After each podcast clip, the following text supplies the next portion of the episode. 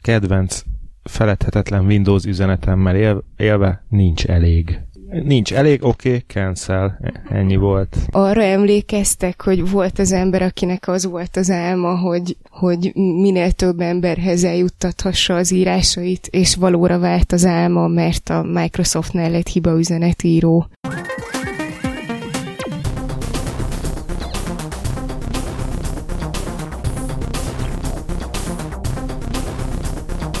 Nézegettük a statisztikákat, mielőtt megjöttél, Scully és nem tudom, hogy észreveszel-e valami érdekességet a hallgatottsági statisztikáinkban. Ki, kiugró anomáliát. Van, van sok rajongók Hollandiában? Az hagyján, de hol Hollandiában? Kérlek, mondd ki, nem tudom, hogy kell kiejteni. Nieuv, én se tudom, úgyhogy kimondom én ezért. Nieuv Fennep, vagy Fennep. Nem Vennep való vidék. Megdöbbentő, hogy minden idők második legmagasabb hallgatottságát Nieu Vennep városa adta a podcastnak. És ti tudjátok, hogy ennek mi az oka? Nem tudjuk, is? kinek köszönhetjük, elnézést egy pillanat. New Fennep. Köszi. Nem lehet, hogy ott, ott laknak a mesterséges intelligenciák és a gombák, akiknek szoktuk küldeni a szívecskéket? Most, hogy így kérdezed. A gombák lehet, hogy a gombák lehet, Hollandiában hogy... laknak. De hogy van egy hallgatónk, ö, egy másik helyről is, ahol viszont biztos, hogy laknak mesterséges intelligenciák, Mountain View, Kalifornia. Hello Google bot. Hello Larry. És Szergej. Mountain View is a top 50-ben van, ez tény. Minden esetre nagyon szépen köszönjük a Niau Fennep i és egyéb hallgatóknak is, mert szépen kúszik felfelé a hallgatottságunk. Úgyhogy nagyon jó fejek vagytok ti, akik hallgattok minket. Meg Patreon támogatók is gyülekeznek Bizony. szép lassan. Őket is nagyon szeretjük, köszönjük szépen. Köszönjük szépen, kedves értékeléseket kaptunk mostanában, egy hete nincs iTunes a gépemen, nem láttam. Ti néztétek? Én majd az ismétlést terveztem megnézni. Nem láttam, de úgy veszem, hogy volt. Nagyon szépen köszönjük az új iTunes értékeléseket. Egyébként ezt is csak azt fogja hallani, aki nem azt írta, hogy egy csillag leiratkozva, mert aki leiratkozott, az már nem hallja. Tehát definíció szerint csak azok fogják hallani, akik nem iratkoztak még le. Azokat a hallgatókat szeretjük a legjobban, akik nem iratkoznak le. Én minden hallgatónkat szeretem. A már leiratkozott nem hallgatókat is. Azok nem hallgatók. Ennyi. Csak egy nagyon gyors follow-up említettük, hogy Mark Zuckerberg bejelentkezett a virtuális valóságban a hurikán sújtotta Puerto Ricóból, és ez eléggé bénán jött ki. Ezért másnap már bocsánatot is kért. Azt mondja, hogy igazából a a VR-nek van egy olyan tulajdonsága, hogy az empátiát képes az emberben előidézni, de úgy tűnik, hogy ez a VR bejelentkezését nézőkben, ez nem annyira jött át, hogy ő, őt mennyire elárasztotta ott az empátia, úgyhogy ezt nagyon sajnálja, és majd még dolgoznak ezen a VR dolgon. Tehát nyitott fülekre talált a felzúdulás. Mondanám, hogy nagyon cuki, de hát... Gyorsan nyitunk is a közlekedés rovattal, találtam egy aranyos kis képregénykét, vagy karikatúrát, amit majd jól belinkelünk. Önvezető rendőrautó előtt áll az önvezető másik autó, és a rendőr kérdezi a sofőrtől, hogy tudja-e a kocsia, hogy a kocsi miért állította meg. Ha-ha. Nagyon, uh, nagyon kis cuki tényleg. Továbbra is a vizuális poénok szerintem csodálatosan jönnek át a podcastban. Mutattam egy thumbs up-ot. Uh, és onnan kerültem ehhez a fotóhoz, vagy mi ehhez a, ehhez a karikatúrához, hogy mai hír, hogy Szingapurban 2018-tól befagyasztják az autók számát. A Bloombergen olvastam, meg ezt a 4 meg gondolom mindenki átvette már, nem tudom, ti láttátok ne, nem ezt tudom, a... én ma kimaradtam a News Cycle-ből, úgyhogy... Azon, hogy Szingapurban a világon igen, tehát akartam volna mondani, hogy a Bloomberg mocskos autoplay oldala. Köszönjük szeretjük a Bloomberget, tehát az vannak ismerőseink szeretjük. is a Bloombergnél, csak az autoplay nem szeretjük. Szóval Szingapurban nagyon-nagyon drága autót tulajdonolni, is. tartani is. Hát nem, például a taxi az nem annyira drága. De egy taxit tulajdonolni? A taxit az... tulajdonolni biztos. És eleve, hát ugye mivel sziget, van valamilyen szinten korlátozni kell a, a mindenféle dolgot, mert egyszer csak ott a tenger, utcákat nagyon már nem építenek, és uh, eddig is már csak negyed százaléknyi volt az a növekedés, amit megengedtek új autók tekintetében, de ezt le fogják nullázni jövő évtől. Írtózatos spike-ot vizionálok a lopott autók piacán. mert hogy akkor, ha jól értem, ha akarsz egy autót, akkor meg kell várnod, amíg egy másikat kivonnak a forgalomból. Tehát valószínűleg lesznek olyan cégek, akik ez a megoldjuk okosba autókereskedés, vagy csak én gondolkodom kétségbejtően kelet-európai fejjel. Nem tudom, nekem az jutott eszembe, hogy olyan lesz, mint, mint nálunk régen, hogy feliratkozol a listára, és várod, hogy bekössék a telefont, és akkor nem tudom, három év múlva talán lesz egy Iker vonalas telefonod. És akkor lehet, hogy náluk is ilyen Iker autósok. Nem Merkur telep lesz, hanem Merkur, és akkor lesz egy ilyen Merkár. Mondjuk szerintem ezt elég nehéz átérezni így a kontinensről, hogy mennyire szükséges Szingapurban élve autót tartani. Tehát nem, nem biztos, hogy hozzátartozik mindenki életéhez az, hogy autót üzemeltessen, mert igazából minek? Tehát, hogyha el tudsz jutni viszonylag olcsón taxival, Igen, akkor autót igaz. fenntartani. Meg a tömegközlekedés is gondolom, hogy egyel olajozottabb, mint nálunk. Igen, szóval ja, utazni, adott, utazni akkor... úgyse autóval utazol. Ja, ja, ja. Nagyon. Tehát uh, most az lenne, hogy nem tudom, Margit szigeten laksz, jó? Nem, de... Az a hát, három egy, ember nem, nem lenne szükséged neked se, mert bárhova mész Szingapurtól távol, nem autóval mész, autót fenntartani csak baj. Ja, jogos. Nézek rád, akinek nem tudom, hogy Scully, te tart, fenntartottál-e valaha autót, tartottál-e fenn? Nem csak görkorit, és sokkal jobban eltérezném, hogyha a görkorcsolyek számát korlátoznák. De egyébként, ahogy nézem a cikkben, azt is írják, hogy egyébként is akarnak, a, vagy mm, fejleszteni fogják a tömegközlekedést még jobban. Azt is, meg hát gondolom a az ilyen ride-sharing megoldások is majd fejlődnek ettől. Igen, meg talán szerintem beszéltünk is ilyen valami ön, önvezető cuccról, ami Szingapurban rója a köröket. Lehet, hogy az talán egy busz-szerűség, ami rémlik, de lehet, hogy ez nem ott volt. Otto? Nem Otto volt? Otto is volt, de nem, de nem rá gondoltam. Csak az Ottóra jutott eszembe, de lehet, hogy már akkor elsütöttem, hogy a macskám neve az végül is ennek a szolgáltatásnak a neve is lehetne az Otto kár. Majd amikor már arról beszélgetünk, hogy Szingapurban 2018-tól befagyasztják az Ottók számát. Na, lendüljünk tovább szerintem. Lendüljünk tovább. Mi? Nem. Scully még szeretne visszalendülni. Csak annyi, hogy lehetne ez a mai adás mottója.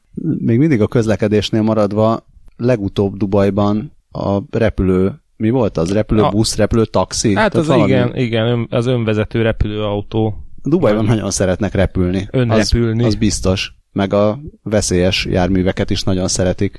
Igen, ugyanis a dubai rendőrök ö, fognak most léplegújabban hoverbike-okat kapni, ami, hát van itt egy csodálatos gif a Gizmodónak az oldalán, azonnal az jut eszébe az embernek, hogy térdamputáció, mert három darab ha jól látom, akkor három darab, vagy nem, négy darab rotor van ezen a csodán, mind ilyen magasságban, mindenféle védelem nélkül, de az autoblog.com értesülései szerint már pedig a dubai rendőrök az orosz Hoversurf nevű céggel együttműködve bemutatták ezt az új technológiát. Scorpionnak hívják ezt a hoverbike-ot, 5 méteres magasságban tud maximum repülni, és maximum 70 km per órás sebességre képes, 300 kilót bír el, úgyhogy arra alkalmas lehet, hogy a dubai dugókat átugorja, de az már problémásabb, hogy 25 perc kell hozzá, amíg, ezt, amíg feltöltik teljes, teljes töltésig. És hát igen, azt is leírja a Gizmodo is, hogy hát ezek a jelenlegi ö, légcsavarok még egy kicsit talán veszélyesnek tűnnek, de ugye a múltkori repülő, dubai repülő cucc esetében is volt egy ilyen félig meddig koncept verzió, és aztán volt egy másik változat, amin már ez lejjebb volt fedve. Úgyhogy hát itt tartunk. Nekem a gifről nem a térdamputáció jutott eszembe, hanem a rodeo bikák, mert annyira nagyon-nagyon stabilnak nem tűnt. Persze nyilván rajta maradt az ember, de lehet, hogy egy kicsit gyakorolni kell, amíg megtanul fennmaradni. De na- nagyon menőn néz ki. Ilyen endorbolygós üldözések még nem holnap fognak bekövetkezni ott a felhőkarcolók között. Majd a vége lesz az endorfin valamivel utol kell érni a lambóval száguldozó hercegeket. Tehát ja, jogos. Nyilván nem lehet csak simán autóval menni. Úgyhogy hát Dubajban... Mondom, hogy ezek, ezek úgy konceptvideók, hogy ez ténylegesen a, a hardware az már az, vagy pedig, vagy pedig ez CGI? Hát ez számítógépes animációval Nekem ez nem tűnik rakták oda. számítógépnek, főleg, hogy ott még izé, a kis kezükkel szerelgetik is előtte. Hát igen, de ilyen ügyes vágásokkal végülis, hogyha ez ténylegesen repül, akkor az látszik, hogy felemelkednek körülbelül három méterre, és mennek előre nagyjából két métert, és Igen. akkor ez össze-vissza van vagdosva. Meg, meg alulról megmutatják, hogy bukós is van az emberen. Szóval ennyit lehet, hogy Ennyit bír már a tud, tud a gépezet.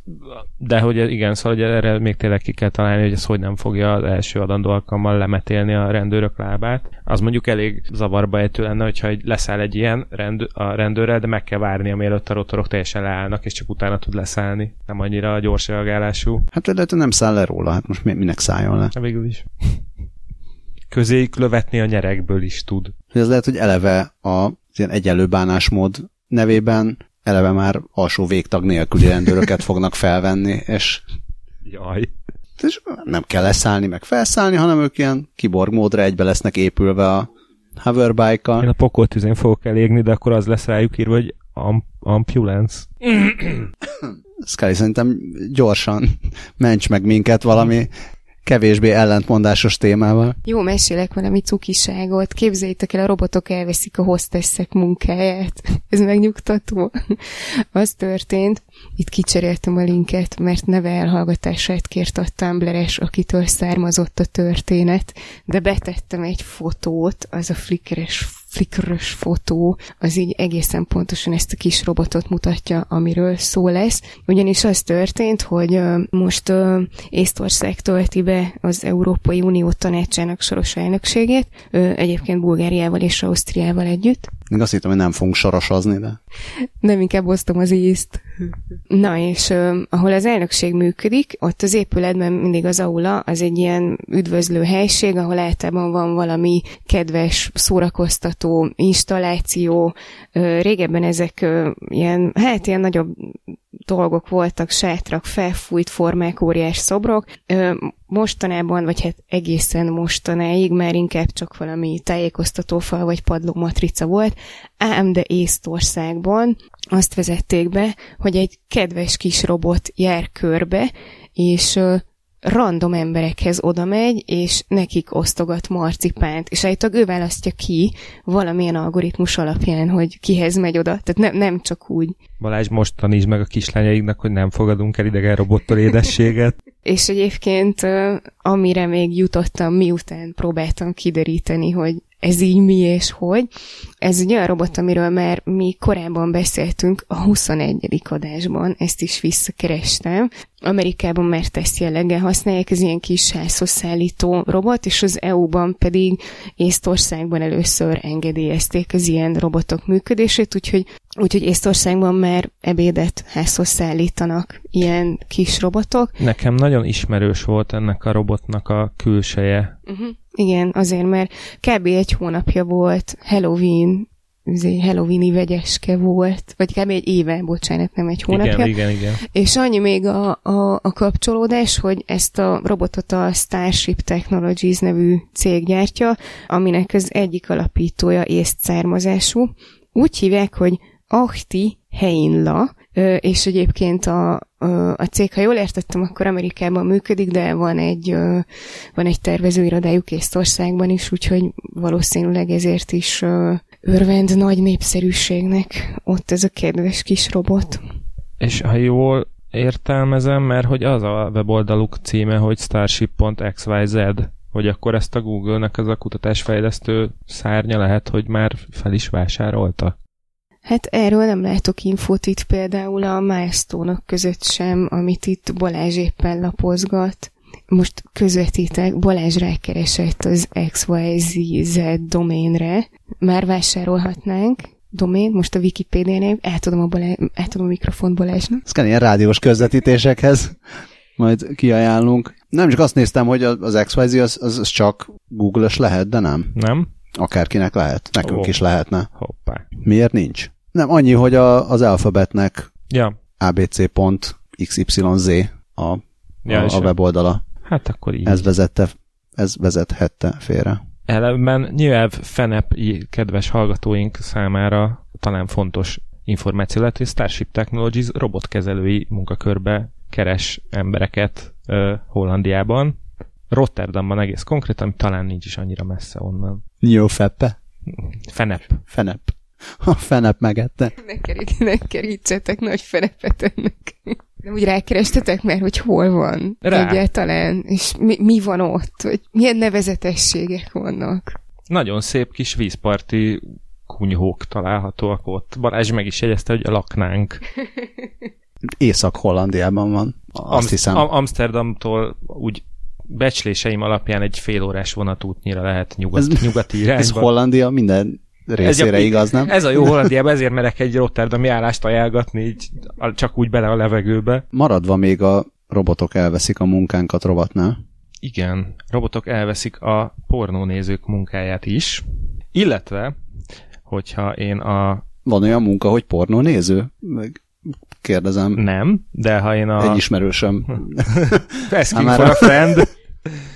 De ha én a kreatív marketing megoldásairól méltán népszerű Pornhub marketingesei helyében lennék, most biztos, hogy csinálnék egy kampányt arra, hogy te is hozzájárulhatsz a jövő mesterséges intelligenciáinak fejlesztéséhez, ugyanis Pornhub azt csinálja, hogy computer vision segítségével gyakorlatilag rettenetes mennyiségű pornót nézetnek meg a mesterséges intelligenciáikkal, és eb- ezek a mesterséges intelligenciák miközben ezeket a videókat megtekintik, mindenféle szempontból katalogizálják azokat. Tehát a videón látható szereplők különböző adottságai alapján, a videókon látható különböző gyakorlatok alapján, és mindezt a kedves felhasználóknak is meg lehet nagyon szépen köszönni, ugyanis az alapján is dolgozik a Machine Vision algoritmus, amit a userek feltöltenek az oldalra. A mai állás szerint több mint félmillió videót nézett meg ez a rendszer eddig, és a vállalat azt reméli, hogy 2018-ig a teljes ö, katalógusukat le tudják, ö, fel, fel tudják dolgozni, ami elsőre egy viccesen hangozhat, de a, ha mögé nézünk a dolgoknak, akkor ez, ezzel egy egy nagyon erős ö, olyan, tényleg egy olyan számítógépes szem, szemet hoznak létre, ami, ami már most itt pornótól függetlenül nagyon sok mindenre képes lesz, mert nagyon sok mindent fel fog tudni dolgozni. Ezzel gyakorlatilag fogják tudni automatizálni a különböző ilyen címkézést, azonosítást, és mindenféle ilyen automatizált leírások elkészítését. Hát így. Nagyon tetszik a kezdő mondata az Engadget cikkének, miszerint a pornó oldalak egyik legfőbb problémája az az, hogy az egykezes felhasználók azok nagyon sokszor nem tisztelik a rendes adatbázis használat szabályait, és ezért vannak rosszul katalogizálva Igen. a különböző tartalmak. Igen, illetve van még egy olyan mondat is a cikkben, hogy a Pornhub átküldött az Engadget mm, szerkesztőségébe néhány nagyon kifejezetten nem a munka közben megnézhető videót, hogy megmutassák hogy példaként, hogy mi, milyen videókat használtak a rendszer ö, működtetéséhez. Nekem csak annyi jutott eszembe az egészről, hogy ez egy igazán testre szabott szolgáltatást tud majd kínálni. Egyik 18 pluszos, pluszos után megyünk a másik 18 pluszos téma felé. Vagy ez nem annyira 18 plusz? Nem tudom mennyire 18 plusz, ez a mind meghalunk rovat. Az első cikkpár az a különböző harcászati megoldásokról szól. Az egyik az a Vice cikke arról, hogy olyan lövedéket fejlesztettek ki az amerikai hadseregnél, vagy hát az amerikai hadsereg valamelyik alvállalkozójánál, amely képes a célpont alapján, elemzi a célpontot, és az alapján átkonfigurálja magát, hogy milyen az a célpont. Tehát eldönti, hogy most itt a tankpáncélzatot kell átütni, vagy pedig... Egy a... terepjárót kell csak lerobbantani az útról. Igen, vagy sok ellenséges csúnya embert kell megszórni srapnellel, vagy nem tudom, mi a srapnel? Hm, Tehát mondjuk. ilyen frag. Szóval je- jelentkezem. Igen. És azt is felismeri, ha így amire ráküldték, az valójában nem egy terrorista bázis, hanem egy iskola, ahol kisgyerekek vannak, és rózsákkal szórja meg őket a srapnel helyett. Szerintem az amerikai hadsereg állás mondja, hogy olyan nincs, hogy valami nem terrorista. Igen, vagy ha igen, akkor minek ment oda? Ez, Hát, megint csak, ez megint csak ahhoz hasonlít, mint a Judge Dredd-ben. Sajnos nem fegyverem. láttam ezt a kiemelkedő filmművészeti alkotást. Erről is már szerintem egyszer beszéltünk, talán a Zsuki féle Igen, harcos adásban. Igen, ott, ott azt hiszem, hogy szóba került az a fajta gránátvető is, amin, aminél úgy lehet beállítani a kilőtt cuccot, hogy csak a domb után kettővel robbanjon fel. És Zsukinak elég szilárd álláspontja volt, hogy a hadseregben min, valami minél fajék egyszerűségűbb, annál jobb. Úgyhogy ha belerakunk valami elektronikus varázslatot egy olyan egyszerű dologban, mint egy darab fém, amit kilőnek egy csőből, akkor lehet, hogy az nagyon sokat bonyolít a helyzeten. A legegyszerűbb az az, hogyha oda megyünk botokkal és szétverjük őket, de nyilván a fejlesztések azok lesznek.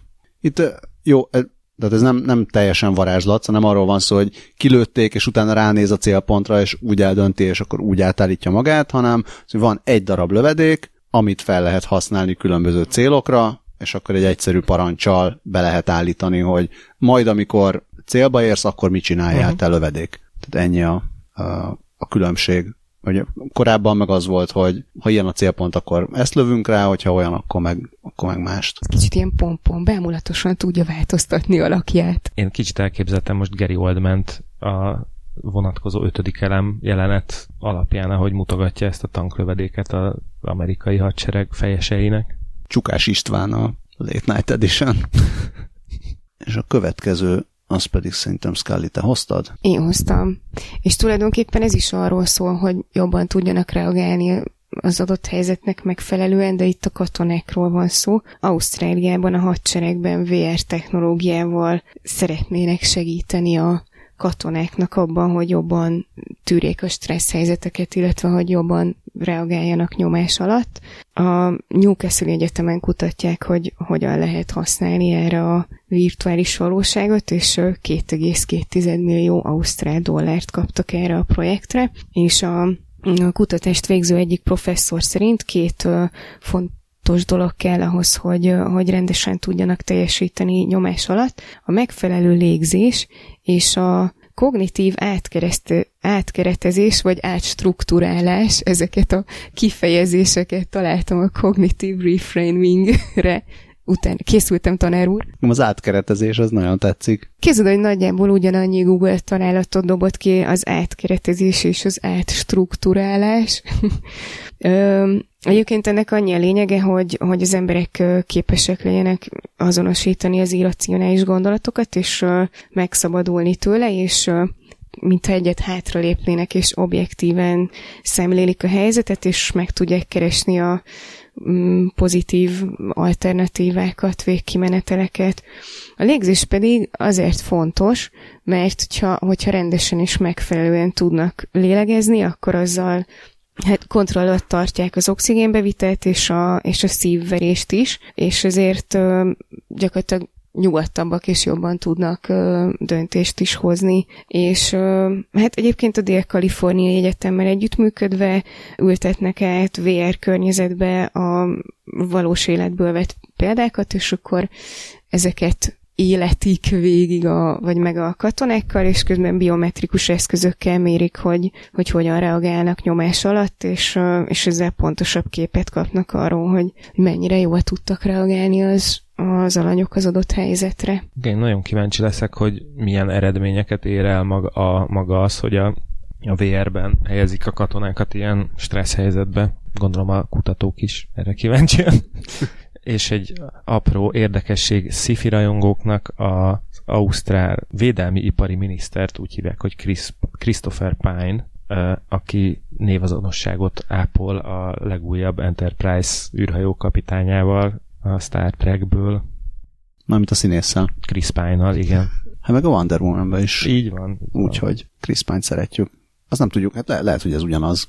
Lehet, hát ki tudja, két film között. Hát most azok után, hogy Új-Zélandon egy DJ lett a miniszterelnök, minden lehet. Jók ezek az ilyen kis meditációs, meg pszichodráma gyakorlatozások, gondolom. Ú, a The Unit című csodálatos sorozatban láttam még régen, ott volt egy epizód, ami arról szólt, amikor a katonákat elviszik ilyen igazi ilyen stressz tréningre, ahol így szimulálnak, azt szimulálnak egy izét, ellenséges hadifogságot, az, azért ezt nem kívánom senkinek. Igen, hát végül is ugye ez ilyen gyakorlatokat, meg szituációkat lehetett eddig is csinálni, csak ez gondolom egy olcsóbb, meg sokoldalúbb. Hát meg egy csomó, sokkal több adat kijön belőle, így gondolom hogyha az összes ilyen agyi vagy meg biometrikai adatot be tudnak izé, real-time-ba gyűjteni. És ezt egyszerre csinálják? Tehát e- egyszerre sokkolják az embereket, hogy most 5000-en lőnek rád, és közben egy nyugtató hang mondja, hogy és lélegez mélyeket. Próbáld átkeretezni a fejedben. Kint vagy nyáron a réten, zümmögnek a dongók. Azt mondják, hogy real world szenáriókat ültetnek be. Nem tudom, ez mennyire real world. Karádi őrmester csinált ilyet. Hát vagy így sorban áll az Walmartban a kasszánál. És akkor így volt izé, problémás vevő van előtted, hogyan reagálsz. Hogy a keretezőnél állsz. Keretlegény jutott eszembe, de hagyjuk.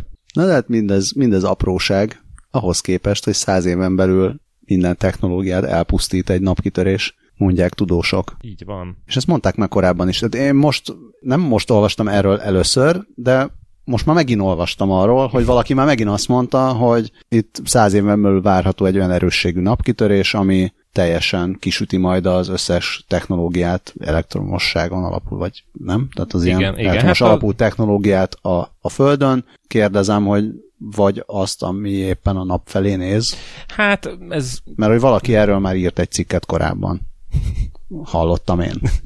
igen, igen. Uh, én csak azt akartam, hogy addig örülj, amíg a notebookodon olvashatsz ilyenről, és nem valami fecnin, ami így körbejár a földön, vagy mások mesélik, hogy nem mi egy történt. hegytetőről fogjuk ordibálni a heti adást. Ja, ilyen izé füstjelekkel. Uh, igen, szóval még 2010-ben volt szerencsém a HVG tudomány rovatának a színeiben írni egy cikket a naptevékenységről, és akkor beszélgettem egy erdélyi Robert nevű kutatóval, aki a University of Sheffield-en dolgozik, Róla azt érdemes tudni, hogy korábban még 2009-ben egy olyan kutatócsoportban dolgozott, illetve konkrétan ő irányította egy olyan nemzetközi kutatócsoportot, amelyik bizonyítékot talált egy több mint 60 éves elméletre a nap belső működésével kapcsolatban. Nem tudok elmenni amellett, hogy itt azért Erdély Robert mellett az is szerepel, hogy más néven Robertus von Feisiebenburgen. Igen, neki van egy, van egy ilyen másik neve is a, a miértjére ennek nem emlékszem, de... Ez a szuperhős neve. Igen. Na, és lényeg a lényeg, hogy a, amikor ezt a cikket írtam, akkor mondta nem néhány hónappal korábban Richard Fisher, NASA napfizikai részlegének a vezetője egy Space Weather Enterprise Forum 2010 nevű rendezvényen, hogy jelentősen meg fog növekedni a következő évben a napfoltok aktivitása. Mindeközben pedig a technológiai fejlődés miatt rendkívül érzékenyekké váltunk a napviharokkal szemben. És hát az a helyzet, hogy ezek a, ugye a napkitörések, azok, azok ilyen rettenetes mennyiségű, ilyen magas töltésű részecskének a kivetülésével járnak a világűrbe, és hogyha ez eléri a Földet, akkor mindenféle problémákat tud okozni a, az elektromos hálózatban, és hát az összes elektromos készülék esetében. Viszont az a probléma, hogy, hogy, hogy nem nincsen a Föld erre semmi, semmilyen módon felkészülve, és ez gyakorlatilag bármelyik pillanatban bekövetkezhet. Most itt kicsit izé, vészmadárkodás történik, de ettől függetlenül az Erdély Robert is azt mondta, hogy nem az a kérdés, hogy ez bekövetkezik-e vagy nem, hanem hogy mikor, mert hát folyamatosan történnek a nagy napkitörések, csak nem mindegyik a mi irányunkba jön, és a napfoltoknak az aktivitása, minél több napfolt van a nap felszínén, annál gyakoribbak ezek a kitörések és ezek ilyen, hát, jól emlékszem, akkor azt hiszem, hogy 11 éves ö, igen. ciklusokban váltakoznak, és 2010-ben kezdődött el egy ilyen aktívabb ciklus, aminek hát most vagyunk nagyjából a közepén, tehát még, még egy ilyen 3-4 évünk van, amíg ez újra el nem kezd csökkenni. És azért problémás ez a dolog, mert amellett, hogy kisütheti a, az elektromos mindent, az időjárásra is nagyon komoly hatása van. Ugye hát ezeknek a töltött részecskéknek a legegyszerűbb, ugye a leglátványosabb megjelenési formája az a sarki fény, vagy az északi fény, amikor ezek elérik a, az atmoszférát. Na most az időjárásra gyakorolt hatásáról annyit mondott el Erdély Robert, hogy volt 1645-ben, nem sokkal egyébként Galilei halála után, egy Maunder minimumnak nevezett állapot, amikor a napfoltok olyan 70 éven keresztül, kb. 70 éven keresztül ilyen nyugalmi állapotban voltak a ciklustól eltérően, és ennek a hatásaként kialakult egy ilyen kis jégkorszak, aminek az lett az eredménye, hogy befagyott például a Temze vize olyan vastag jégréteggel, hogy házakat tudtak ráépíteni. Illetve 1859-ben volt egy az úgynevezett Carrington kitörés, ami az egyik legintenzívebb napkitörés volt eddig, aminek az volt az eredménye, Észak-Amerikában egy csomó helyen kiégtek a távíró vonalak, ugye hát akkor még kicsivel kevés és kevesebb drót volt arra felé, de azt hiszem a New Scientist cikkében is arról írnak, hogy amikor ez megtörtént, akkor volt olyan Morze operátor, aki áramítést kapott a dróton megérkező lökéstől, de ami ennél érzékletesebb, hogy például a sziklás egységben olyan intenzív sarki fény volt, hogy újságot lehetett nála olvasni, illetve voltak olyanok, akik azt hitték, hogy ez már a reggeli nap napkeltének a, a fénye. És 1989-ben pedig Quebecben volt egy kisebb erejű napvihar eredményeként ö, olyan áramszintet, ami 6 millió embert érintett. És most az van, hogy igazából a legveszélyeztetettebb része az egész mindenségnek az az európai transformátorhálózat ezek a szürke szekrények, amik vannak az utcán, mert hogy ezek úgy, ilyenre semmilyen szinten nincsenek védve, és azt mondta Erdély Robert 2010-ben, hogyha aznap elkezdték volna lecserélni a, a, az összes ilyen transformátor állomást, akkor egy ilyen 10-15 éves projektet úgy kicserélni. Úgyhogy, ja igen, és akkor az Amerikai Nemzeti Tudományos Akadémia űrkutatási bizottsága 2008-ban kiadott egy jelentést, csodálatos címe van, az űridőjárás súlyos eseményei, a társadalmi és gazdasági vonatkozások felmérése címmel. Esik az űreső. Igen, és ebben a Katrinával hasonlítottak össze egy esetlegesebb komoly napkitörést, de azt írták, hogy olyan beláthatatlanok lehetnek a következmény, hogy összehasonlításképpen a Katrina hurikán által okozott kár az 81 és 125 milliárd dollár közé volt tehető, és egy jövőben ilyen geomágneses vihar akár 1-2 billió dollárnyi kárt is okozhat, és a károk mértékétől függően a teljes helyreállítás 4-10 évet vehet igénybe. Itt a már az újabb, a New Scientist cikk az idéz további kutatókat is, tehát a, ők eredetileg van egy Avi Loeb nevű Harvard kutat, vagy Harvardon kutató tudós, aki, aki most itt ijesztget, hogy ugye száz éven belül, stb. És a, erre reflektál a Greg Laughlin a Yale ről, hogy azt mondja, hogy persze, tehát megvan ez, ezeknek az ilyen szuper napkitöréseknek az esélye, de azért, és hát ő, őt ez azért nem tartja ébren éjszakánként, de biztos jó, ha ezzel valaki foglalkozik. És nagyjából itt csupa elbetűs kutató van, mert van a Lob, van egy Lingem nevű jó ember, most hirtelen egy a keresztnevét nem is találom. Ja, és van Lőb. Hát igen, őt mondom én ja. lóbnak, de ja, lób, mondhatjuk bocsánat. lőbnek is, lób, lőb. Lőblingem és... Dobjátok a padlóra le, lóbet. Lób, li, lingam és Laughlin. És Laughlin. Igen, bemennek a kocsmába. és szóval Lób és Lingem kiszámolták, hogy nagyjából mennyibe kerülne egy olyan, hát egy ilyen drótot? Vagy, vagy egy tekercset. Tehát, tehát egy tekercset, tekercset helyezni a föld és a nap közé, ami megvédene minket ezektől a mint egy ilyen mágneses pajsként megvédene minket a napkitöréstől, ez nagyjából olyan 100 milliárd dollárba kerülne, és hát erre azt mondja, ugye ez a skeptikus Laughlin nevű tudós, ő csak nevet ezen az egészen, ez azt mondja, hogy hát azért úgy komolyan erre erőforrásokat szánni, hogy, hogy egy ilyen tekercs drótot kihelyezünk az űrbe, nem biztos, hogy ennek a pénznek a legmegfelelőbb elköltési módja lenne, de persze fontos tanulmányozni a, a napkitöréseket, és hogy ezeknek milyen gazdasági, meg egyéb hatásuk lehet. Ez egy hülyeség, nekem adjátok a kutatási ösztöndíjakat. Becs szóra száz év múlva ott lesz a tekercs az űrben. Csak kérném azt a 100 milliárd dollárt a Patreon oldalunkon egyébként, ezt el lehet helyezni, ezt a támogatást.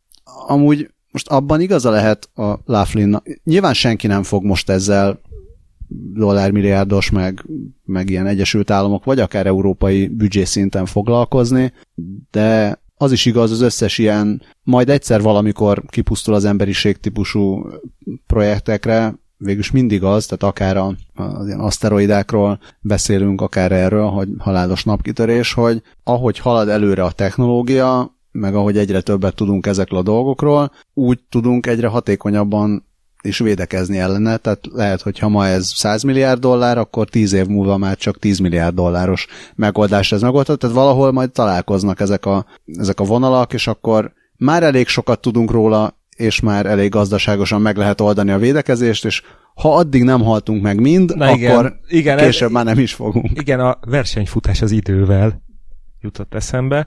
E, egyébként itt a New Scientist cikkében írják, hogy hát Lövés Lingem is szomorú, mert a aszteroid becsapódások kapják a, a reflektorfényt a ilyen űrből érkező para jelenségek listáján, tehát hogy ők, ők egy szomorú kisebbségben vannak a tudós társadalomban a nap, napiharra riogatók pá, izé, lenézett párja népe. Egyébként még annyit tennék hozzá, hogy a, az Egyesült Államok Belbiztonsági Minisztériuma a Homeland Security, ők már 2008-ban megkezdték a felkészülést, legalábbis egy olyan helyzetre, ami, ami a GPS hálózatnak a kihalá, kiesését érinti. Elkezdték kiképezni Bruce Willis-t? Vagy? Hát ő már ki van. Ja, de nem várját neki, csak az aszteroidák ellen kell menni. A, a, a, izé Armageddon 2, a napvihar. Igen, napviharos katasztrófa film nincs még. Szerintem nincs. De hát kimennének a kamerák. Igen, meg ne, nem riogattak eleget lővés Laklin. De egyébként igen, most kezdjük el a napvihar című. Nem a, nem a Laughlin riogat, hanem a Lingam. Bocsánat, akinek nem linge, ne vegye magára. Szóval 2008-ban a Homeland Security elkezdett kiépíteni egy olyan rendszert, amit L. I. Lorennek hívnak. Ez is elbetűs. Nem, mert, mert E egy E betűvel kezdődik, és aztán Loran, így van leírva, ami a műholdas pozícionáló rendszertől független földi hálózat, és az a feladata, hogy a GPS műholdak üzemzavara esetén képes legyen garantálni az állampolgárok biztonságát. Egyébként ez már egy olyan rendszernek a továbbfejlesztett változata, amit már használnak a tengeri és a légi közlekedésben, ami képes a navigációs eszközök számára lefedettséget biztosítani olyan helyen is, ahol a műholdas hálózat jelei nem tudnak eljutni. Igaz, hogy ezt a rendszert elsősorban nem a napkitörések ellen fejlesztették ki, de más műhold... Ugye?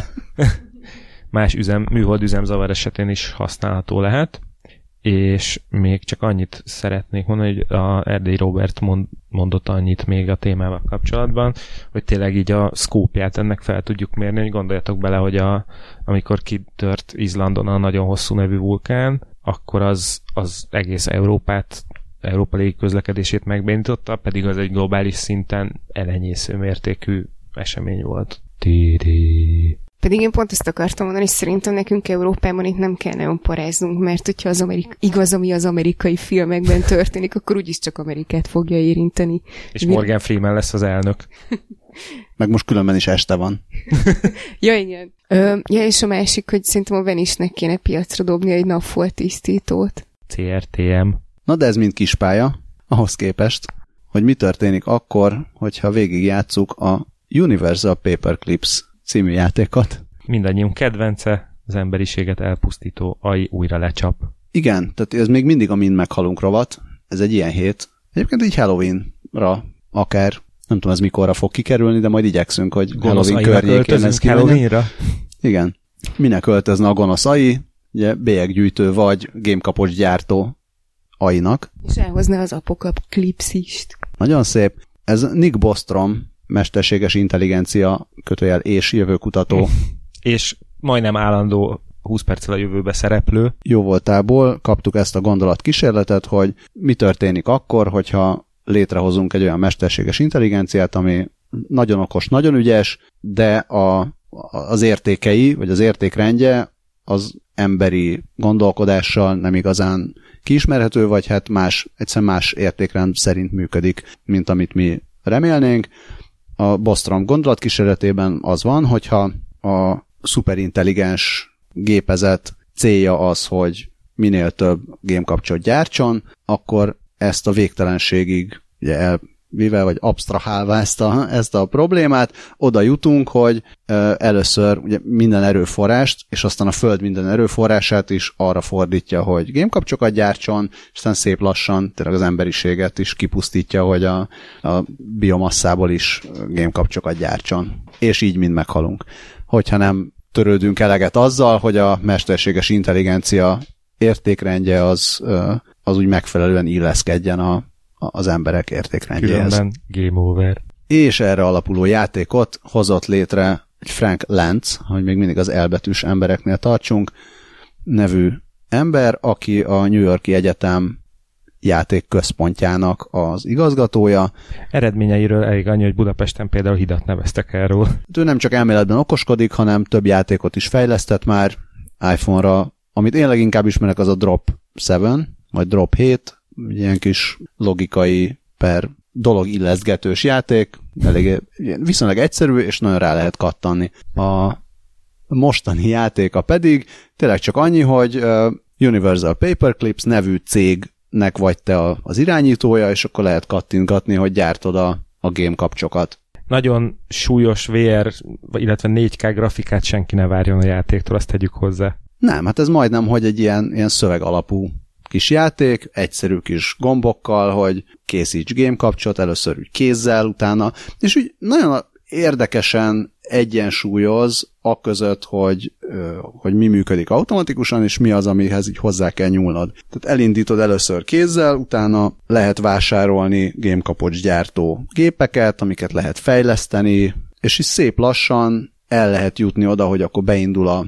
beindul a gyártás, akkor ez lehet különböző módokon optimalizálni, és tényleg is szép lassan eljutsz oda, hogy, hogy az egész mögött ott van egy, egy számítógépes irányítás, akkor annak van kapacitása, van szabad kapacitása, amivel tud gondolkodni, tud különböző feladatokat megoldani, tudod uh, minden, tehát rá tudod állítani különböző ilyen döntési problémákra. Elfogyott a vas, akkor vonja ki az emberekből? Vagy? Nem is csak az, tehát hogy, hogy ilyen kis stratégiai játékokat ő ott oldogat meg magában, ezzel fejleszti saját magát, közben gyártja persze a game kapcsokat is, de, de fejleszti saját magát a rendszer, és nagyon-nagyon szépen így végigvezeti azon, hogy először utána befektetéseket tud már tehát elkezdi tanítani magát, hogy hogy tudja a profitot befektetni, akkor ezt egyre inkább javítja. Én nem szeretném lelőni nagyon a poénját, hogy, hogy hova lehet eljutni, hogyha az embernek van egy szabad azt mondanám, hogy egy szabad pár órája. Ha jól tudom, a rekord a végigjátszásra az egy ilyen kettő-három óra között, de az, az nyilván nem elsőre sikerült valakinek Ez megcsinálni. Ez speedrun volt. Hogyha tehát jó hír, hogy be lehet zárni a böngésző ablakot később visszatérve, hogyha nem ürítette ki az ember a kest, akkor, akkor ugyanoda visszatér, tehát nyugodtan ott lehet hagyni, hogy hat fusson magától, attól függően, hogy mennyit nyúl hozzá az ember, meg mennyi ö, ideje van vele foglalkozni, ez ilyen egy-két, három-négy nap alatt végig tolható, mondom úgy, hogy egy ideig így ott hagyod, pár órára, vagy éppen nem, elszórakozgatsz, nagyon addiktív. Azt tudom, hogy Dávid, te odáig még nem jutottál el, hogy addiktív legyen, ezt nagyon ügyesen csináltad. Igen, mert nekem csak néhány percem volt így ránézni, és akkor megnyomkodtam egy kicsit, aztán tovább álltam. Scully, te nem, nem próbáltad ki? Én függőségre hajlamos személyiség vagyok, úgyhogy nem szoktam nekiállni olyannak, amire azt mondják, hogy addiktív. Addiktív, de gyorsan végig tudod tolni. Tehát, hogyha... Aztán megéljek együtt a hiányjal. Hát hiány nem lesz, lesz nagyon sok game kapcsod.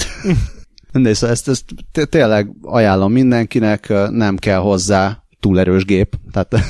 Közben a izé, grafikus kártya bányázhatja tovább a bitcoinokat, nem kell lecsökkenteni a felbontást. Így van. Szóval nagyon, tényleg nagyon jó kis játék, vagy legalábbis szerintem, aki, aki ezt a podcastot hallgatja, annak aztán, annak aztán különösen érdekes lesz ez, tényleg nem egy nagy grafikai élmény, minden más szempontból viszont egy érdekes megvalósítása a Nick Bostrom gondolat kísérletének. És akkor maradjunk még az AI-nál, illetve ma már ugye emlegettük azt, hogy milyen lehetősége van az embereknek arra, hogy gépi algoritmusokat tanítgassanak szörfözés közben, mint egy félkézzel.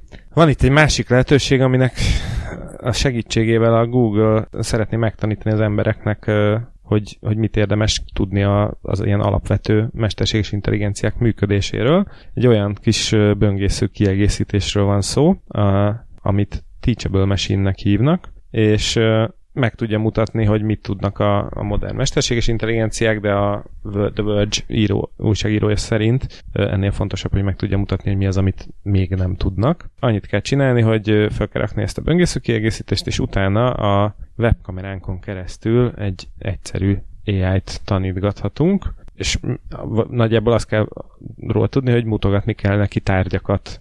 Tehát meghatározhatod, hogy milyen színű tárgy ö, felismerésére szeretnéd használni, például zöld, és akkor meg lehet neki mutatni, hogy például egy ö, növényt tart az ember a kezében, és még azt is megmondja, hogy hány százalékos magabiztossággal ismerte fel. De például olyanokra is meg lehetett tanítani, hogy felismerjék, hogyha valaki léggitározik.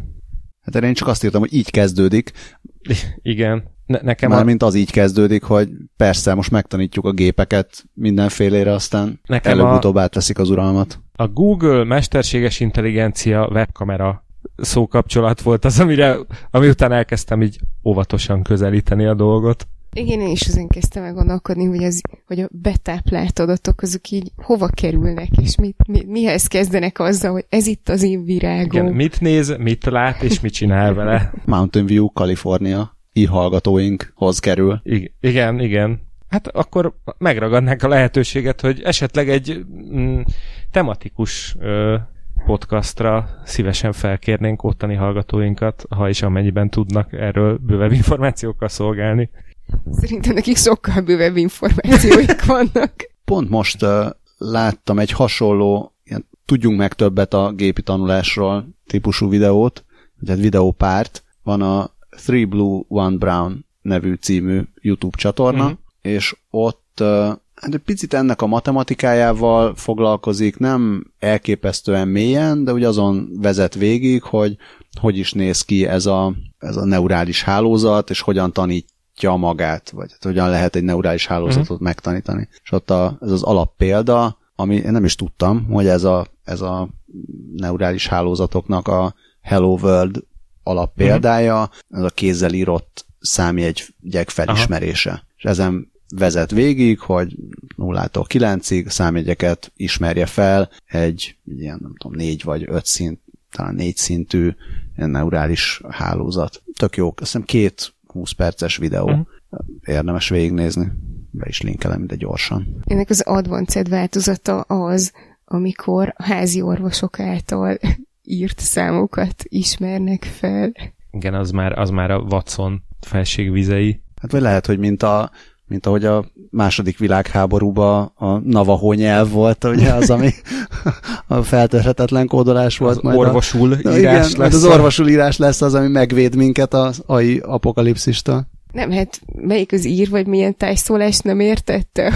Valamilyen nyelvfelismerő program. Ne, nem az lesz az I am not a robot, hanem I am a doktor Peter Capaldi ajánlásával, illetve most már Jodie Whittaker ajánlásával is.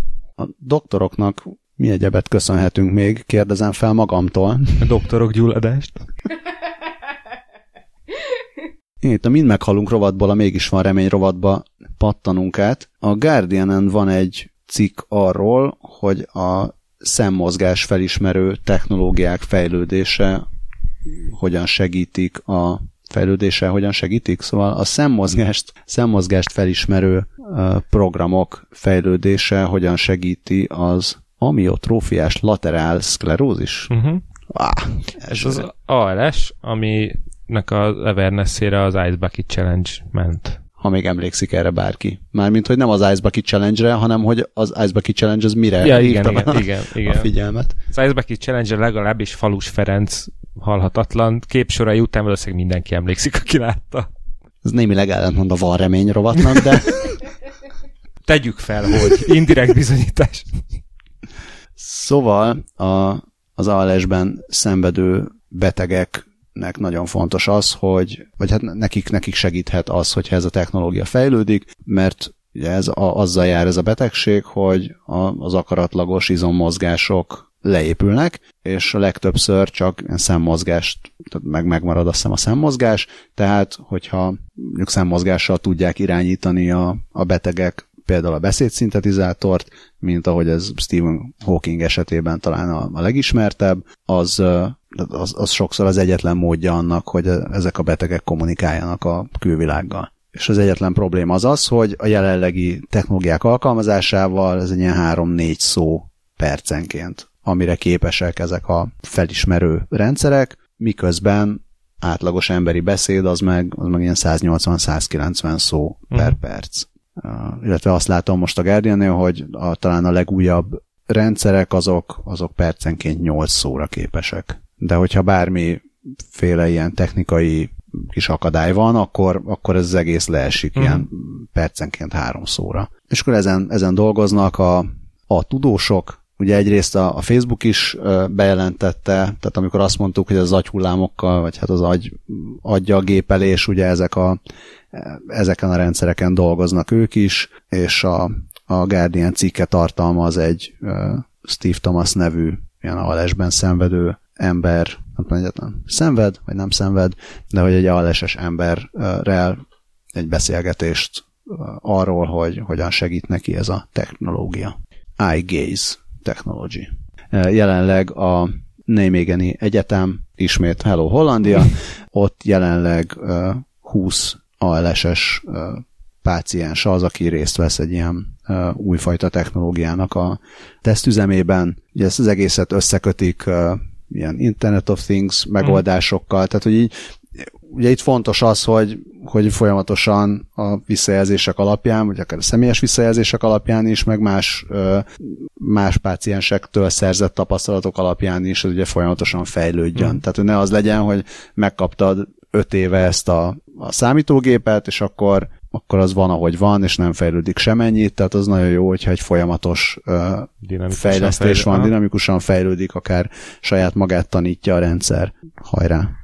Mondjatok valami okosan. Én közben csak azt láttam meg még itt a cikkben, hogy egyrészt a, ugye Elon Musk is mondta a Neuralinkről, amit 100 millió dollárral alapított, hogy a, egy évtizeden belül ö, már érezni fogjuk mi, mint emberiség a, az agykomputer interfész technológia előnyeit, és a DARPA, ugye a kedvenc amerikai fejlesztés, kormányzati fejlesztési ügynökségünk is befektetett 65 millió dollárt olyan idegi implantátumok fejlesztésébe, amivel a agyi traumán vagy neurodegeneratív betegségen átesett embereknek tudják visszaadni a beszéd, hallás, látás és az emlékezés képességeit. Még annyi ilyen kis adalékok, hogy a cikkben szereplő Steve mielőtt elveszítette volna teljesen a hangját, egy ilyen hangbankba meg, tudta, meg tudott őrizni, mint egy ilyen 1500 kifejezést, és akkor ebből használ aztán a mhm. beszédszintetizátort, hogy a saját hangjával azt tud azt megszólalni a, a gépen keresztül,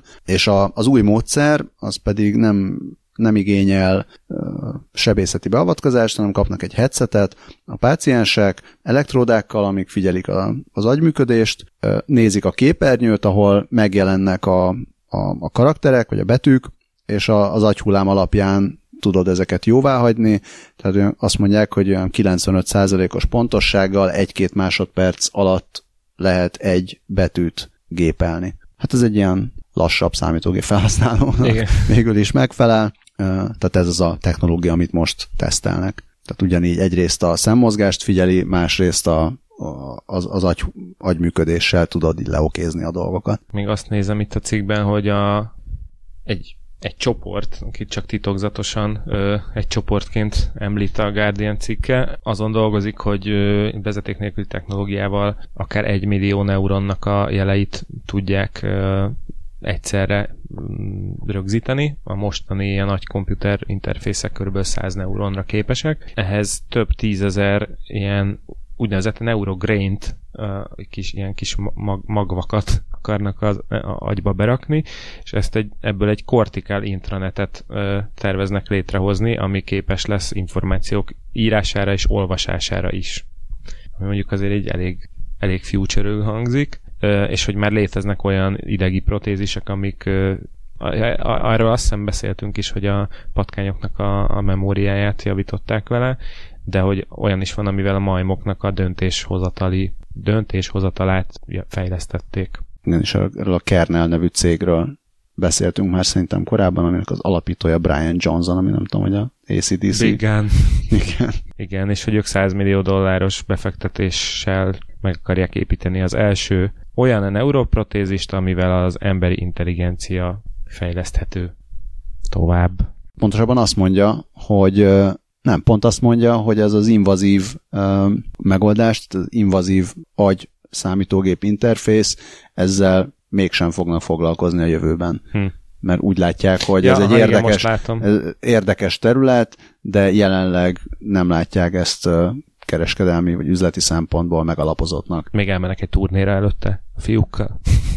A Google saját blogján láttam ezt a hosszabb agyalgást arról, hogy a, a főcím az arról szólt, hogy a Google tudósai és a szuperszámítógépek hogyan járulnak majd hozzá, hogy a óceánból ivóvizet gyártsunk. Utána később ezt úgy részletesebben elolvasva igazából arról van szó, hogy itt a, a, a szén nanocsöves technológiákhoz egy olyan számítási kapacitás szükséges, ami ma még nem elérhető. Amint a szén nanocsöves, Tehát ahhoz, na, tehát onnan, onnan jutnak el az iható óceánhoz, hogy a szén nanocsövekből létrehozott szűrőrendszerek, azok egy ilyen hatékony módszer lehetnek arra, hogy kivonják a sót a, Ja, csak hogy a tengervízből. ezeknek a És létrehozása. ahhoz, hogy ezeket nagy mennyiségben létrehozzák, teszteljék, ahhoz ez a exascale számítási kapacitás uh-huh. szükséges.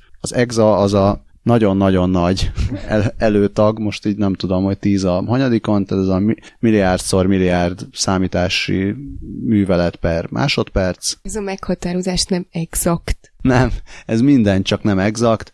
Hosszú cikk érdekes, igazából arról, arról szól, hogy a nagyon pici karbon nanocsőből kell nagyon-nagyon sok, ahhoz, hogy ezt ennek a tényleges felhasználhatóságát lehessen tesztelni, és ahhoz, hogy ezt modellezni tudják, sokat kell számolni. És ezt most még nem lehet, de majd pár év múlva már tökre lehet, és akkor nagyon jó lesz, mert akkor jobban lehet ivóvizet előállítani, Az és ha- ez jó lesz sok embernek. A szén nanocsöves is oda jön hozzád, és pénzt tarhál ivóvízre. De csak nagyon keveset. Azt mondtátok, hogy nanocsöves. A mai Nano galériában látható erről egy fotókiállítás. Szóval, hogy azt írja még itt a Google blo- blogja, hogy az Exascale számítási kapacitás azért lesz még nagyon jó, mert jelentősen felgyorsulhat a gyógyszerek kifejlesztése, mert a több trillió lehetséges molekula kombinációt könnyű lesz majd átnyálazni, illetve hogy akár egy hónapra előre tök pontos időjárás előrejelzést lehet majd adni, mert annyi adatot fognak tudni feldolgozni a meteorológusok, illetve hogy ez nagyon ö, jelentős mértékben segítheti a valós idejű fordítást a különböző telefonos appokban és hasonlókban, és még egy csomó ivóvíz is lesz belőle, úgyhogy tök jó. Tehát magyarra lehetne úgy fordítani, menő nano. És akkor még marad a, még, még maradok én. Maradjál már. Persze, hogy Izland. Bejegyzés, miszerint a, a világ első negatív kibocsátású erőművét nyitották meg Izlandon, ami a széndiokszidot kövé változtatja. Mit gondoltak erről? De már elmúlt. És miközben a széndiokszidot kővé változtatja, közben még termel áramot is. Felteszem ettől erőmű, de úgyhogy kicsit költője kérdés, de hogy I- igen. Köszönöm. Annyi biztos, hogy egy Edgar Bromfman Jr. nevű úriember, aki a Warner Music tulajdonosa, ő is támogatta ezt a projektet. Bill gates együtt. Szóval hogy ez egy geotermikus erőmű, és uh, nagyon lett volna, hogy ezt elolvasom korábban. Eltegyük későbbre. Még, még az előbb a dolog illeszgetős játéknál én nagyon kacagtam magamban azon, amikor beszéltél a dolog illeszgetős játékról, hogy lehet az is egy kategória a pornhamon. Meséljek még fasságokat, amíg... Uh, bocsánat, meséljek még butaságokat? Hát az előbb, amikor a nem, ezt szerintem nem, legalábbis nem szoktam mondani. Az előbb, amikor a közvetítésről meséltél, arról az a, az a nagyon kedves fogorvos, amit ott eszembe, akiről már meséltem is nektek az adásban, és utána egy lelkes gépségszalon Facebook olvasó még meg is kérdezte, hogy ki ez a fogorvos, mert ő szeretne hozzá menni. És ö, amikor a fogamat kellett kihúzni, akkor így nagyon-nagyon paráztam, és kértem, hogy most akkor így mondjon mindent, hogy mit csinál, vagy hogy egyébként is uh-huh. szoktam mondani, és nekem korábban soha nem húzták ki a fogamat, tehát hogy nem tudtam, hogy ez így milyen. És akkor mondta, hogy jó, akkor most beadom az injekciót, megvertük, és akkor így elkezdtem mondani, és akkor most ráfogok a fogóval, most húzom, mozgom, most mozgatom jobbra-balra. És akkor rájött, hogy nem akkor... kell minden.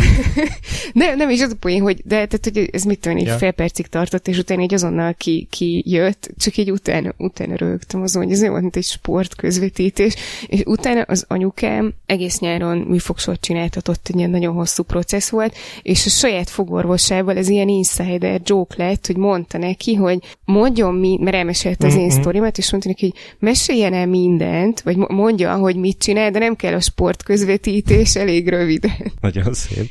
Ja, ezt csak azért meséltem el, hogy Balázs elolvassa addig a cikket.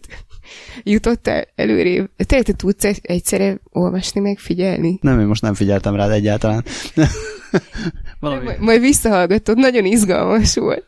Nem, szóval arról van szó, hogy Izlandon ez a Climeworks nevű svájci cég, meg egy kanadai cég, meg egy amerikai cég tesztelgetnek olyan rendszereket, amikkel az emissziókat, az emi, tehát a széndiokszid uh, emissziót valamilyen módon így vissza tudják forgatni. Aha. Tehát uh, általában ezek ilyen visszafordítható vagy reverzibilis abszorpció nevű folyamattal működnek, ami azt csinálja, hogy ugye a levegőt, vagy hát egy ilyen gázkeveréket, amiben van széndiokszid is, azt egy valamilyen anyag fölött így elvezetik, ami kivonja csak a, csak a széndiokszidot ebből a gázkeverékből, és amit aztán összepréselnek, és valahol föld alatt tárolnak. Viszont az az új folyamat, amit most Izlandon tesztel, tehát ugye Izlandon több, többféle ilyen folyamatot tesztelnek, és az, amiről a cikk szól, az meg azt csinálja, hogy karbonát formában a, a ilyen bazalt kőzetbe bezárja a széndiokszidot. Aha. És eleve, mivel a, a kiindulási erőmű is már CO2 semleges, ezért, mivel ugyanúgy egy ilyen hőtermelés mellett azért minimális mennyiségű széndiokszid azért termelődik, és ezt is ugye bezárják a kőzetbe, tehát így lesz aztán negatív emissziója uh-huh. Az erőműnek. Nem nagyon negatív, kicsit negatív, de azért, de azért mégiscsak negatív. Tehát azt mondják, hogy itt a, a kibocsátás, amit az egész folyamatban létrejön, az nagyjából egy uh, ilyen hasonló teljesítményű mondjuk szénalapú erőműnek a, a 3%-a, vagy erőmű kibocsátásának a 3%-a, tehát nagyon kevés, de nem nulla. És ez egy nagyon érzékletes példa, azt írják itt, hogy már még a, csak a pilot projekt fut, ami azt jelenti, hogy évente 50, mi ez, köbméter, ja nem, 50 tonna, bocsánat, széndiokszidot tudnak megkötni a levegőből, ami körülbelül annyi, mint egy átlagos amerikai háztartás, vagy 10 indiai háztartás éves kibocsátása. Ez nagyon jó. Én amikor kicsi voltam, akkor feltaláltam az olyan autót, amiből nem jön ki a kipufogó gáz, mert egy nagy tartályba füstöl bele, amit aztán kilőnek az űrbe. És levédetted az ötletet? Nem, sajnos. Pedig ha csak mo- levegő molekulánként 10 centet kaphatnék, vagy csak egyet. Tehát azért nem, nem mindenhol tud működni a geotermikus erőmű, tehát ez a Climeworks nevű cég, meg gondolom a partnerei azon dolgoznak, hogy ezeket a technológiákat kifejleszték, és utána világszerte olyan ügyfelekkel szerződjenek, akik a saját mindenféle kibocsátásukat ugye meg nem megvásárolják, hanem így el, eladják, vagy hát így megváltják. Mm, a, igen, offsetelik. A, igen, köszönöm szépen ez a, ez a megfelelő szó. Sokat olvastam a Bucó Offseti és Tacsi című képregényt. Védekez offsettel. Szerintem ez viszont trademark, tehát ez, hát ezt védesd le, szerintem ez nagyon jó. Például a DHL-nek eladhatod, mert a DHL 2050-ig arra vállalkozott, hogy nullára csökkenti a károsanyag kibocsátását, de még hogyha az összes közúti járművét, tehát autót, teherautót, ilyesmit elektromossá változtatja, vagy hát így lecseréli elektromossá, akkor is a repülőgépeket is használ, amiket jelenleg ugye nem tud annyira hatékonyá tenni, hogy, hogy megfelelően csökkenjen az emissziója. Tehát például a, a DHL szerződik ezzel a Climeworks-el, és utána a jól megoffsettelt CO2-t meg bezárja. Igen. Climeworks meg bezárja izlandi bazalt kőzetekbe ezt a széndiokszid mennyiséget. Hát ez fog történni.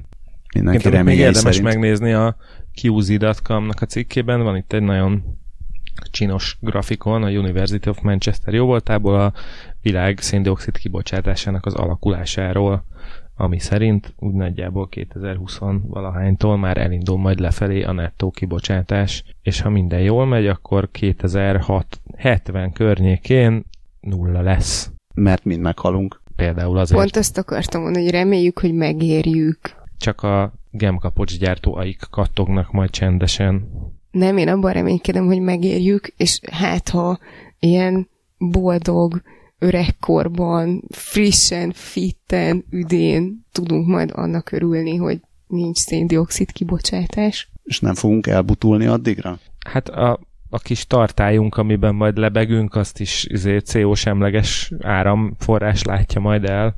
Na, de ahhoz, hogy ne butuljunk el, ahhoz még így meg is kell érteni, hogy mitől indul meg a szellemi és a fizikai hanyatlás, ahogy idősödünk, és ebben sokat fog segíteni az ELTE etológiai tanszékének szenior családi kutya programja, ami elsőre így kicsit ilyen brit tudós dolognak hangzik, de amúgy, amúgy nagyon érdekes dolgokat kutatnak, egy csomó mindent kutatnak, nagyon hosszú cikk, nagyon érdekes témákról, meg meg önmagában a, a, a téma is érdekes, mert ez a leginkább az ilyen időskori demencia, azzal így jelenleg nem nagyon tudnak mit kezdeni, tehát se az alzheimer se az agyérelmeszesedést ugye nem nagyon tudják kezelni, miközben ugye egyre több olyan, tehát a fizikai betegségeket meg tudják kezelni, és azért így egyre több ilyen időskori demenciában szenvedő ember van, és egyre kevesebb otthon, ahol el tudják látni. Na, és akkor a családi kutya programban fú, rengeteg dolgot vizsgálnak, Például, ja igen, tehát hogy alapvetően ö, viselkedést, szellemi képességeket és ilyen fizikai dolgokat vizsgálnak. Például azt is nézik, hogy a, ö, a külsejük megváltozásának, vagy úgy általánosságban a külsejüknek ö, van-e köze a belső tulajdonságaikhoz, ö, hoz. Például azt mondják, hogy az aranyszínű kokkes pánielek agresszívebbek a fekete-fehér fajtásaiknál és fajtársaiknál, és a csokoládé színű labradorok pedig kevésbé jól képezhetők, mint a sárga és a fehér szőrű, szőrűek. Ezt egyébként szerintem még nem is az eltések állapították meg, hanem ez már valami korábbi kutatás lehet. Aztán végeznek genetikai vizsgálatokat, próbálnak olyan genetikai márkereket találni, amik összefüggésben vannak a gondolkodási képességekkel, meg olyanokat is, amik a, az élettartamra kihatnak, és van két ilyen nagyon idős kutya, az egyik 22, a másikuk 27, akikben már találtak egy különleges ismeretlen génváltozatot, de ahhoz, hogy hogy kimondhassák, hogy ennek a génváltozatnak köze van a hosszabb életkorhoz, ahhoz még kell minta, úgyhogy keresnek 20 évvel idősebb kutyákat, és akár házhoz is mennek az én mintavételért. Fájdalommentes nagyon... mintagyűjtés. Nálunk most nagyjából olyan 15 évnél tart Brumika, aki még tolja, úgyhogy majd 5 év múlva jelentkezem a programba. Mindenképpen, bár egyébként más érdekes dolgok is vannak a programban. Az volt a kedvencem, végeznek például ilyen szellemi feladatokat és memóriateszteket,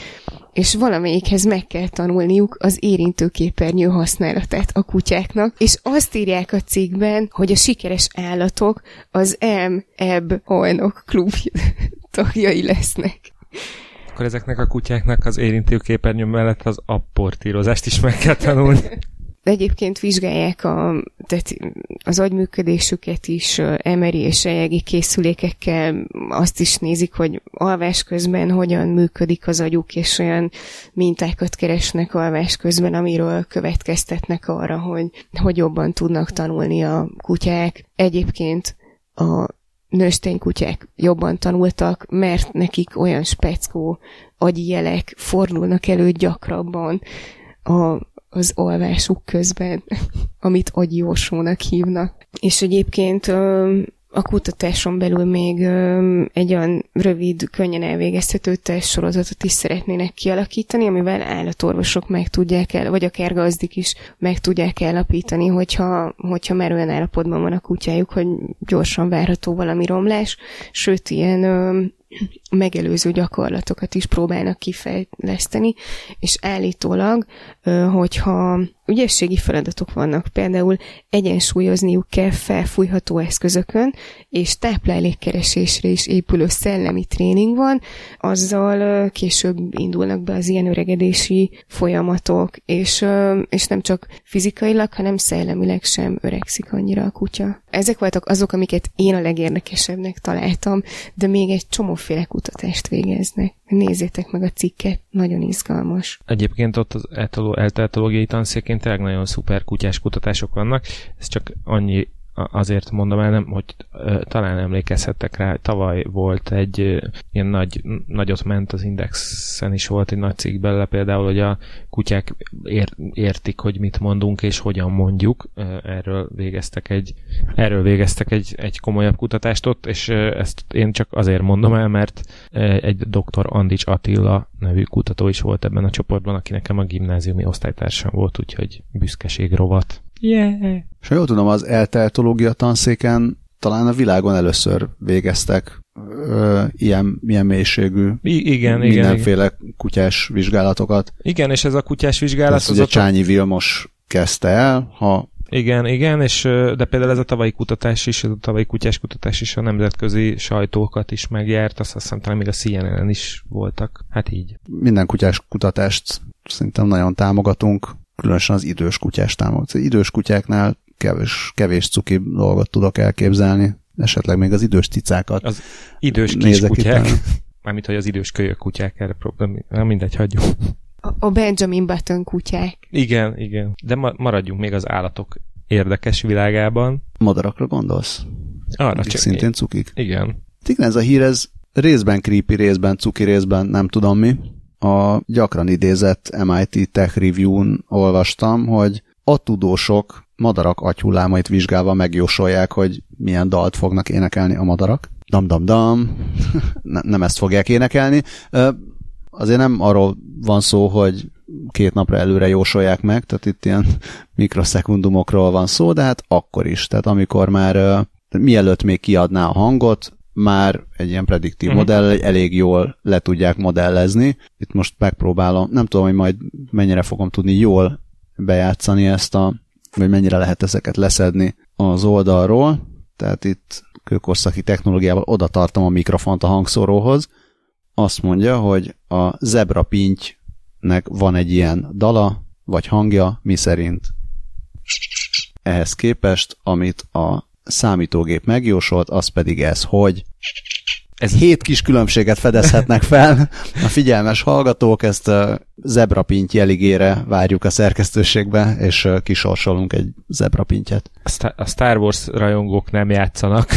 Pont azt akartam, hogy olyan volt, mint egy bébi Artuditu. Artuditu ősei közt zebrapintyeket fedeztek fel. Ha jól látom, a kutatócsapatban az argentin madárének szakértő Ezékiel Arneodo is helyet kapott, innentől kétség sem férhet a kutatás fontosságához. És egészen pontosan 30 millisekundummal a hang kiadása előtt meg lehet jósolni, hogy milyen hangot fog kiadni a jó zebrapinty. Azért itt az is látszik, hogy nem, megint csak nem arról van szó, hogy ilyen félperces sárga rigó trillát, vagy fekete rigó, vagy nem tudom melyik rigó a szebb hangú. Fekete rigó az elég szép az elég hangú szép egyébként. Hangú, um, tehát, hogy ugye a cikk is írja, hogy itt azért nem a, tényleg nem a pacsírta hangját találja ki a gép, mond. Nagyon rétege, rétege, rétegezett szó, és súlyos szóviccel kombinált poén a szépen éneklő madarak legendás afrikai összecsapása Trilla in Manila? Nem baj, majd mindenki utána olvas, aki érti, az érti. Igen, de inkább vágjuk ki. Michael Jackson Trilla. Tehát? Semmi, semmi tehát, tehát nem, nem egy ilyen óriási nagy tanulsága akartam zárni ezt a cikket, inkább ugye vannak ezek a, az emberre vonatkoztatott hasonló dolgok, hogy gondolatolvasó szoftver, meg ilyesmi, tehát mindenki ijedezhet majd, hogyha majd ez még sokkal jobb lesz, akkor lehet majd ilyen vallató készülékeket gyártani, hogy feltesznek egy kérdést, és nem tudod megállni, hogy ne gondolja válaszra, és akkor már jól tudják, hogy mi a válasz, meg ilyenek. Igen, Hazugságvizsgálatok, stb.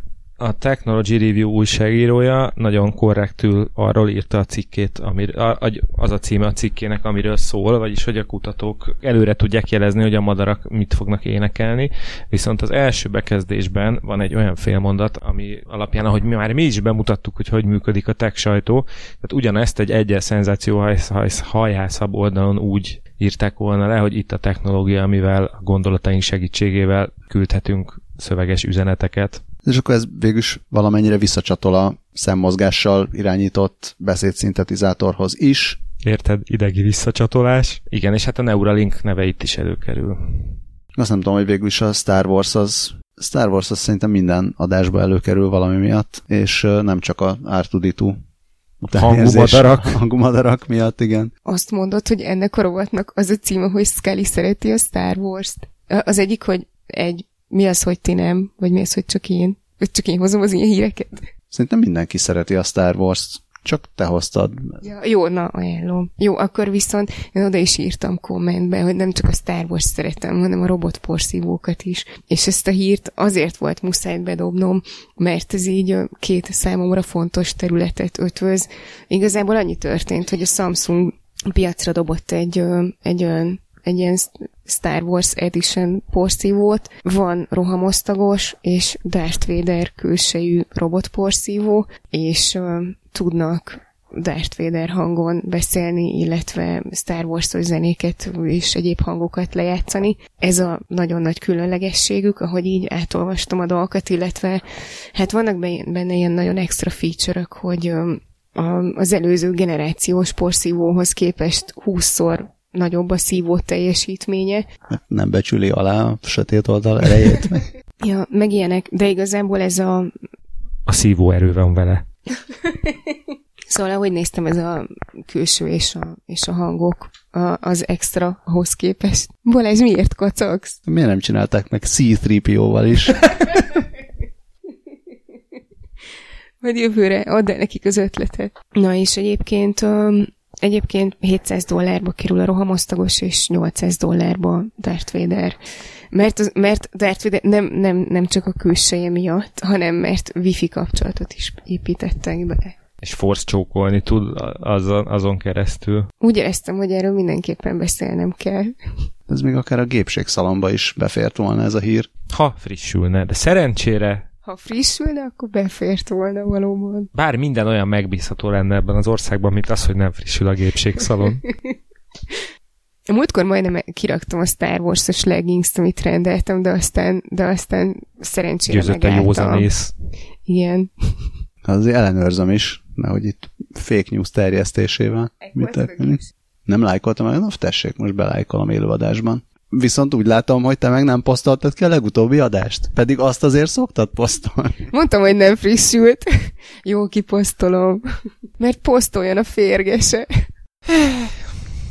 Igen, itt fáradtunk el annyira, hogy megköszönjük az eddigi figyelmet. Egyébként lehet lájkolni a Képségszalon Facebook oldalát, ahol megbízhatóan, mérsékelten megbízhatóan csak a, az adásainkat posztolja Scully. Egyel megbízhatóban ezek szerint posztolja a saját Facebook oldalunk a saját epizódjainkat, ez a facebook.com per oldalon érhető el. A korábban már belengetett Patreon oldalunk pedig a patreon.com per oldalon tekinthető meg, lehet ott picikével Vessetek támogatni. pillantást, Patreon. Miért? nem, semmi értelme nem volt, már ezt vág ki, már tényleg a végét járom. Egy barátnőm ilyenkor szoktam mondani, hogy menj haza, és hogyha otthon vagy, akkor menj el otthonról, és utána menj haza. Lehet, hogy lekísérlek majd titeket, aztán feljövök. Mint a talajvíz. Izlandon. Na, de tényleg nagyon szépen köszönjük a támogatást is, meg a hallgatást is, hogy egyre többen hallgattok minket. Ez bizonyára azért van, mert egyre többen osztjátok meg ezeket az epizódokat, akár a Facebookon, akár máshol.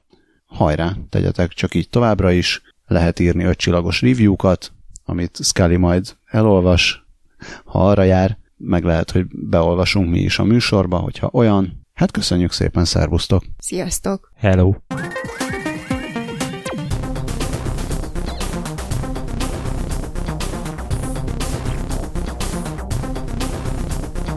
És mielőtt elzárnád, azért kérdezem meg, hogy az elején volt beköszönés? Rende, Nem. rendesen? Nem volt. Még csak annyi se, hogy Legyen egy szevasztok? utólagos? Hoppá, Na, na. meglepő módon. Ez Aha. egy ilyen fordított kis lol Egy adás. easter egg a végére. Ez itt egyébként a 20 perccel a jövőbe volt. Én Lövenberg Balázs vagyok, itt ül mellettem Scully, Sziasztok! és velem szemben Dávid, Hello. akinek a figyelmét semmi nem kerüli el. De ha már Dávid így emlékeztetett, akkor őt pedig lehet olvasni az NL Cafén. Köszönöm Szuper jó cikkeket ír oda. Néha előbb is, mint hogy beszélnénk erről a műsorban. Néha meg utóbb. Néha meg egész más cikkeket ír oda. Na jó van.